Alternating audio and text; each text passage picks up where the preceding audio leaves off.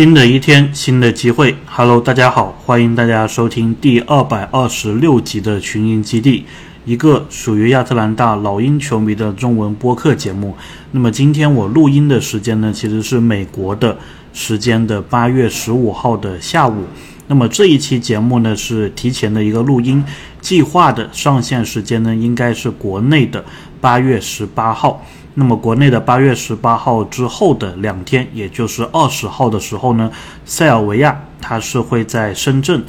跟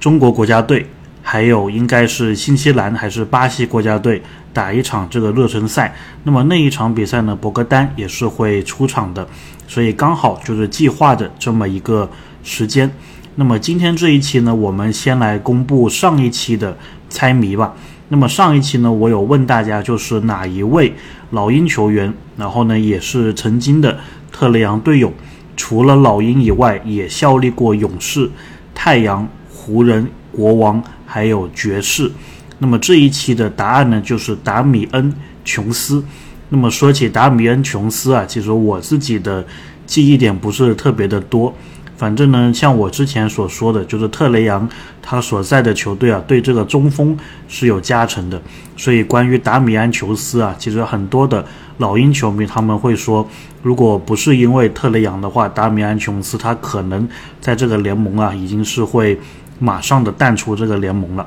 但是呢，没想到啊，在老鹰之后，他其实还辗转了很多的这么一个地方。那么今天这一期猜谜呢，同样啊也是老鹰的前球员，同样也是特雷杨的队友。那么这一位球员呢，他除了老鹰以外，还效力过太阳，还效力过国王，还效力过奇才。那么我再重复一次，老鹰的球员，特雷杨的队友，效力过老鹰、太阳、国王，还有奇才，而且是只效力过这四个球队。那么大家可以猜一猜他是谁，我们会在下一期的时候公布这一个答案。那么我今天录音的时候呢，其实 NBA 啊也是发生了一些事情的，就是 NBA 它是在美国时间的周二下午公布了这一个第一次的锦标赛的这一个赛程，具体的对战的组合还有时间。那么老鹰方面呢是四场比赛，跟其他所有球队都是一样的。首先呢，在十一月十四号。都是美国时间十一月十四号客场打活塞，十七号主场打七六人，二十一号主场打步行者，二十八号客场打骑士。那么之前其实我有说啊，就说如果老鹰，因为它是两场主场两场客场，所以如果呢我们的主场能够安排到一场打七六人，一场打骑士，对我们来说是最好的。那么目前的这个分配呢，就是我们有一场主场打七六人，然后呢打骑士的那一场是客场，然后它这个赛制呢，就是如果你是每个组的第一名，那你是可以直接进入下一轮的；如果呢你是四战全胜，那么基本上就是可以锁定小组第一，对吧？那么如果你是三胜一负的话呢，有可能第一，有可能第二。所以对于老鹰来说啊，这四场比赛，如果你能拿下三场，特别是客场打活塞，主场打步行者，主场打七六人这三场的话呢，基本上可以让你有机会去进入下一轮。那么主场打七六人这一场呢，现在七六人呢感觉状况也是有点多，对吧？大家应该也看了最近的一些新闻，所以呢这一场啊，希望老鹰到时对战的时候是有一定的优势的。那么客场打骑士这一场呢，我感觉是。应该是最艰难的一场，但是比较好的呢，就是这一场其实是十一月二十八号，也就是所有这个四场比赛里面最后的一场，所以那个时候的老鹰呢，说不定这个阵容磨合的会更加好，说不定打这个锦标赛啊会更加的有心得，说不定那个时候前面已经三胜了，对吧？那么这一场相对来说心态会好一些，所以我们也是一起期待一下。那么今天其实还有一个新闻，就是费尔南多，他代表安哥拉国家队是打了一场与日本的热身赛。那么费尔南多，我们之前一直没有聊他，主要是因为不确定他会不会参加这一个世界杯的比赛。那么我在录音的此刻呢，我也是有去这个 FIBA 国际篮协的网站上面专门去查各个国家所公布的这一个世界杯名单，然后安哥拉呢还是没有做出一个决定，所以呢不是很确定到底费尔南多最后会不会进入，因为我印象当中费尔南多好像之前的这一种国际大赛好像都没有帮安哥拉国家队出场过的，所以呢不确定。当然，如果费尔南多他最后确定是参加世界杯的话呢，那么除了博格丹，除了米尔斯，我们也会持续的关注费尔南多的一个表现。OK，那么回到今天的这一个主题啊，其实今天这个主题呢，大家看我的标题是叫博格丹诺维奇的夏天，但其实呢说的不仅仅是博格丹诺维奇啊，因为本期呢我们除了博格丹，除了 Bogi 的这一个访谈之外，还会有奥孔古的一个访谈，只不过说博格丹的这个篇幅啊是比较长一些的，他在 YouTube 的这一段视频大概是有接近二十分钟。奥孔古的呢，就是很简短，大概就是七八分钟，所以我们把两个人的合并一下。然后因为博格丹他是即将要打这个世界杯嘛，所以呢，我们这个标题也是以他为主。那么我们就进入第一位球员博格丹诺维奇他的一个采访。那么这个采访呢，都是在我们输给凯尔特人的系列赛之后的一个采访。那么首先记者上来就问博格丹呢，就说这一个赛季。有没有什么最大的收获？特别是斯内德到来之后，那么博格丹呢就说他其实最大的收获啊，就是他知道斯内德以前都是执教强队的，像犹他爵士这样子曾经拿过西部第一的强队，所以呢这一个战绩这一个履历也是让球队对他有信心。然后他也讲到说啊，斯内德并没有很强硬的让球员去接受他的一套思想。而是慢慢的找机会去灌输他的一些想法还有战术，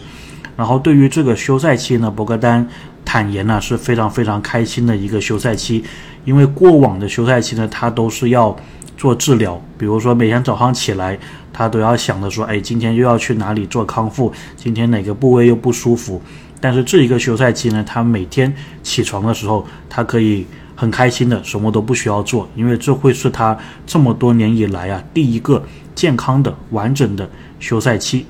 然后呢，记者有问到，就说以博格丹为首的这一个替补阵容啊，那么老鹰的记者也是喜欢用这个 Bob 呃 Bench Mob，就是板凳匪徒这一个称号称呼博格丹和他的这个替补的这个队友啊。因为这个称号呢，其实在之前的采访当中有用过，所以也是同样的记者啊，他把这个称号延续过来了，所以博格丹也是很欣然接受这个称号。那么记者就问他说：“你觉得这个板凳匪徒整个赛季以来的感觉怎么样？”然后博格丹呢就说：“其实他们这个替补阵容啊的团队感觉现在有模有样了。然后如果我没有听错的话呢，他是有讲，就说每场比赛赛前的时候。”奥孔古啊，他是会给他们所有的板凳球员，相当于是凝聚在一起，对吧？大家可能把手一起放在空中，搭在空中，然后呢做一个小的赛前演讲。那么博格丹觉得这一个形式啊，是帮他们达到了一个很好的一个凝聚力。然后呢，记者也有问他说，他这个休赛期有什么任务，或者说有什么自己想做的事情？然后博格丹就说，他其实在不同的年龄段呢。关心的东西会不一样，像他现在这个年龄段的话呢，并不太需要担心合同的问题，然后呢，也不是很需要说证明自己。他说，其实他早些年的时候，年轻的时候，球员在休赛期，球员在新赛季，他是很希望证明自己的，然后主要是证明自己给别人看。但他觉得说到他现在这一个年纪，不过他应该也是三十一左右了，说更多的呢，其实是证明给自己看。知道自己做什么样的事情能够让自己提高，知道自己做什么的事情能够让自己开心。他说这个对他来说是现阶段比较重要的事情。然后他也有回想到啊，说他以前在欧洲打篮球的时候呢，他在球队当中是担任一个控卫的一个角色，所以呢，作为空位，他其实也知道他有。什么样的表现，他有什么样的动作是能够提高场上的队友的一个效率，场上队友的一个水平的。所以他说，他虽然在 NBA 主要的还是做这个得分手，主要做做这个投三分的球员，那么他也很接受自己的这么一个角色。但是他说，如果有机会在 NBA 做一些打控卫的工作的时候呢，他会想办法结合以前在欧洲的经验，去把队友融入进来，去想办法让队友进行一个提高。那么我觉得这一点呢，也是我比较喜欢博格丹的一点，就是他其实是一个非常团队的一个球员，无论是他跟这个中锋的挡拆，对吧？跟卡佩拉的一个挡拆，还是说有时带带这个年轻人，我感觉博格丹在这一点的作用啊，很多时候是被我们球迷给忽略的。然后当然记者也是有问到啊，就是博格丹在五月份的时候。因为这个访谈是在五月份嘛，就有问他是不是会参加世界杯，然后博格丹呢，他说还那个时间点还不知道。他说如果是参加的话呢，可以是更好的为自己的 NBA 赛季做好准备。他自己并不觉得说参加世界杯会让自己更加的疲劳，他相反呢，他是认为说参加世界杯能够让自己有一定的优势，可能更早的进入状态，或者说积累一些比赛的经验。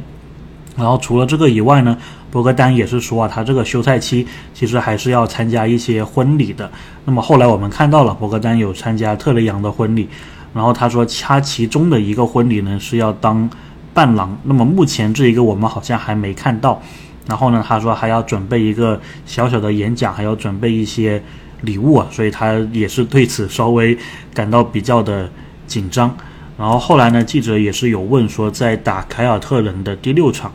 比赛的时候呢，他有一些很忘情的一个庆祝。然后博格丹就说，他有时候啊，呃，非常喜欢亚特兰大这个球迷的氛围，这个主场的氛围。所以有时呢，当下比如投进一个三分球很兴奋，做一个鬼脸啊，或者做一个庆祝动作。他说很多时候自己。事后回去看，感觉自己像个小孩。但他说当时啊，在这个忘我的情境里面，很自然而然的就这么做出来了。然后他也很喜欢跟球迷的这么一个互动。然后呢，总体来说对球队整个赛季的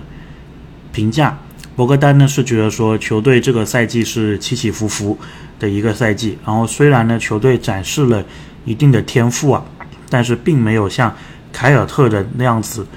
能够达到夺冠级别队伍的这一个凝聚力，还有化学反应，然后他又是回想到他之前在欧洲打球的经历，他说他大概知道一个冠军球队的构成是怎么样的，冠军球队的一个心态，彼此球员之间的一个化学反应，还有团结力。然后呢，他说跟凯尔特人这个级别的队伍相比，他觉得老鹰队还是比较年轻的。当然，这里呢，我可能会有不同的观点。我是觉得，其实老鹰不是那么的年轻了，只不过说可能还是一个不成熟的球队。我觉得这个表达或许是更加准确一点的。然后博格丹也是有说到啊，就说其实很多的这些经历，包括就是被凯尔特人淘汰，对吧？然后赛季也起起伏伏。他说，其实如果这些东西没有损毁你的话呢，最终啊，你是会成长，还有取得胜利的。那么博格丹他其实也在欧洲啊，也是获得了非常多的一个荣誉，所以他这些说法，他的这些观点呢，应该都是得到他自己亲自的验证过的。那么我自己呢，对于博格丹的一个期待啊，下个赛季就是首先肯定是要保持健康，因为上个赛季虽然博格丹他是从伤病当中恢复了，但是有些时候你还是会看到老鹰的教练组啊，对他是非常非常的爱惜的，背靠背的比赛。有时就不上了，对吧？所以呢，我是觉得博格丹下个赛季保持健康，然后保持三分的这一个手感。然后，如果特雷杨还有莫里需要他做一些持球，需要他做一些主攻的话，跟卡佩拉、跟奥孔古打几个挡挡拆，做一些持球，做一些像他所说的欧洲时期控卫的那个工作，那么我觉得就很好了。那么对于博格丹来说呢？他在 NBA 啊，他其实可以是打控卫的，但是呢，也像他所说的，可能 NBA 就是给各个球员分了很明确的一个任务，很明确的一个具体的他们擅长的东西。那么博格丹对老鹰来说，他的控卫的能力显然没有他三分的能力给老鹰带来的一个帮助大，所以呢，也是。希望啊，他这个三分的手感能够继续的保持，因为我们上个赛季没有博格丹的时候，就博格丹还没有复出的时候，当时我们这个三分就是非常非常的糟糕，对吧？无比的想念他。所以呢，这个也是我对博格丹下个赛季的一个期望。那么今天的第二位主人公呢，我们就要聊到奥孔古了。那么奥孔古的这个访问呢，相对来说是短一些的。首先，记者也是有问他对整个赛季的一个评价。那么奥孔古跟博格丹说的是差不多一样的话，他是说奥孔古奥孔古觉得，就是说整个赛季下来，感觉球队也是状态有一定的起伏，然后没有这个 consistency，没有持续性。但是他觉得说最后附加赛赢了热火，包括凯尔特人这个系列赛打成二比四，他觉得自己的总体的一个感觉还是非常好的。那么谈到斯内德到来之后对球队的一个影响啊，他是觉得球队感觉上是变得更加团结，而且他觉得打球啊更加有乐趣，更加有意义。那么他觉得在斯内德来到之前，感觉球队这个。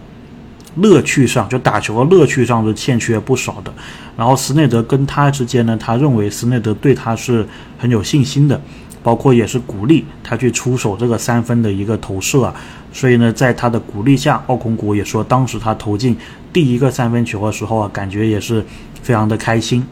然后呢，他也是谈到说。斯内德普遍给大家的一个印象就是，他是对细节非常重视的一个教练。那么除了这个以外呢，斯内德还其实会去花时间去想办法跟每一位的球员都打好关系的。所以他并不是说板着个脸，对吧？我是老大，你是我的球员，所以你们都都得听我的。他更多呢是一个 player coach，就是他更多的是一个球员的教练，会想办法跟队里面的球员搞好关系。然后呢，记者就问说：“奥孔古，你上个赛季结束的时候呢，你就说你是想在休赛期练这个跳投。”然后呢，这个记者还没有把这个问题问完，奥孔古就，其实奥孔古的性格是属于那种很很天真、很直接的那种类型。然后他就说：“哎，大家觉得？”他直接就问记者说：“你们觉得我的跳投帅不帅？你们觉得我的跳投怎么样？”然后记者就说：“挺好的，挺好的。”然后奥孔古说：“我也。”这么觉得，所以这一段的视频我觉得还还蛮有意思的，就是奥孔古他其实有一点点腼腆当中的这个可爱，或者说的这个闷骚当中的一点耍帅，就有这么一点感觉的。然后呢，记者就回到他的问题啊，就说上个赛季跳投，然后你也练了一些，那么这一个休赛期啊，你会有什么给自己制定的这一个计划？那么奥孔古说，他这个休赛期会继续的想办法去练这个跳投，包括他篮下的这一个终结对球的这个控制啊，都是他的这个赛季这个休赛期的一个重点。然后呢，记者有问到，就说他跟卡佩拉的一个关系是怎么样的。然后奥孔古也坦诚了，说他知道奥孔古和卡佩拉之间是有一个竞争关系的。然后他说呢，对于他们两个来说呢，他们是属于为彼此。喝彩的这么一个角色，无论是卡佩拉打的时间更多，还是他自己打的时间更多，说他们两个都是会为彼此谁打得好就喝彩的。然后呢，他也是有提到啊，说他其实是挺喜欢亚特兰大这个地方的。然后呢，记者有说到一个细节，我觉得这个以后大家如果是看这个亚特兰大老鹰的比赛的时候，你可以开。就是提前十分钟左右打开这个电视，打开这个直播的信号，你看一看有没有这个细节。我自己是没有留意过的。就说亚特兰大老鹰这一边呢，应该是有一个女性的训练师，然后她在赛前的时候都有一个习惯，就是他会把奥孔古叫过来，然后在这个半场指定一个位置，说你在这个地方要有三个球的机会，然后呢从这里投进一个投篮。然后奥孔古说他也是很喜欢这个过程，我自己是没有发现有这个细节啊，所以新赛季的时候，大家如果有机会提前看老鹰的这个比赛的转播信号啊，可以看一看有没有这一件事情。那么我自己对于奥孔古呢，就是属于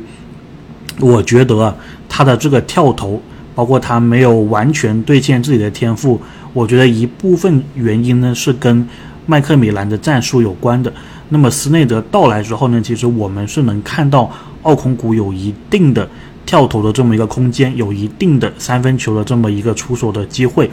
然后呢，我印象最深的就是有一场比赛，斯内德接手之后，当时应该是专门为奥孔古设计了一个三分的战术。那么新赛季呢，我是希望。这个奥孔古，包括斯内德他们之间更多的这个互动，就是斯内德更多的去给奥孔古设计这么一个战术，设设计一个跳投、中距离甚至三分的一个战术，因为奥孔古他是有这一个能力的。上个赛季虽然产量不高，但是命中率都还是非常不错的。而且主要呢，这个是一个新的杀招，对手对你都是没有防范的，所以一下子你可以从一个内线变成一个。空间型的内线，那么这个就很不一样了。那么奥孔古的话呢，很多人会把它跟卡佩拉进行一个对比，对吧？那么我是觉得卡佩拉跟奥孔古其实是完全很不一样的球员。那么卡佩拉的那一期呢，我们会会再聊这个话题。但是我觉得就奥孔古来说呢，他在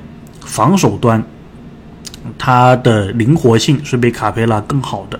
但是呢，他的防守端如果他能在挡拆。还有护框这一个方面，更加接近卡佩拉，或者说达到卡佩拉的那一个水平的话呢，那他就会是比卡佩拉要好很多很多的一个球员。那么这个两个地方啊，挡拆还有护框，也是我会着重看他的一个地方。那么希望他新赛季啊，这一点是能够做出来。然后同时，这个中距离三分还是保持有这一个威胁。那么确实就是不辜负啊，我们对他这个小。阿德巴约的一个期待了。那么今天的这一期呢，大概就是聊这么多。我们聊了聊博格丹，我们聊了聊奥孔古赛季末的一个访谈。那么下一期呢，计划还是在这个八月二十一号会放出来。那么那一期的节目呢，我们或许有时间去讨论一下这个深圳团结杯的这一个比赛了。相信到时国内的媒体应该也是会直播的。然后呢，那一期节目当中呢，我们还会聊两位老鹰球员，一位是现老鹰球员，一位是前老鹰球员。那么一位是卡佩拉，还有一位是小霍勒迪。那么大家可能会觉得奇怪，说小霍勒迪不是都走了吗？为什么还聊他？但是我觉得说。他这个采访啊，如果有一些内容是提到老鹰这个队里面一些文化，或者说球员之间一些关系的话呢，我觉得还是挺有价值，值得听一听的，对吧？就是相当于是一个内部的声音。所以为什么我也是想把小霍勒迪加进那一期的访谈内容当中？OK，那么感谢大家收听这个第二百二十六期的群英基地，那我们下期的时候再见。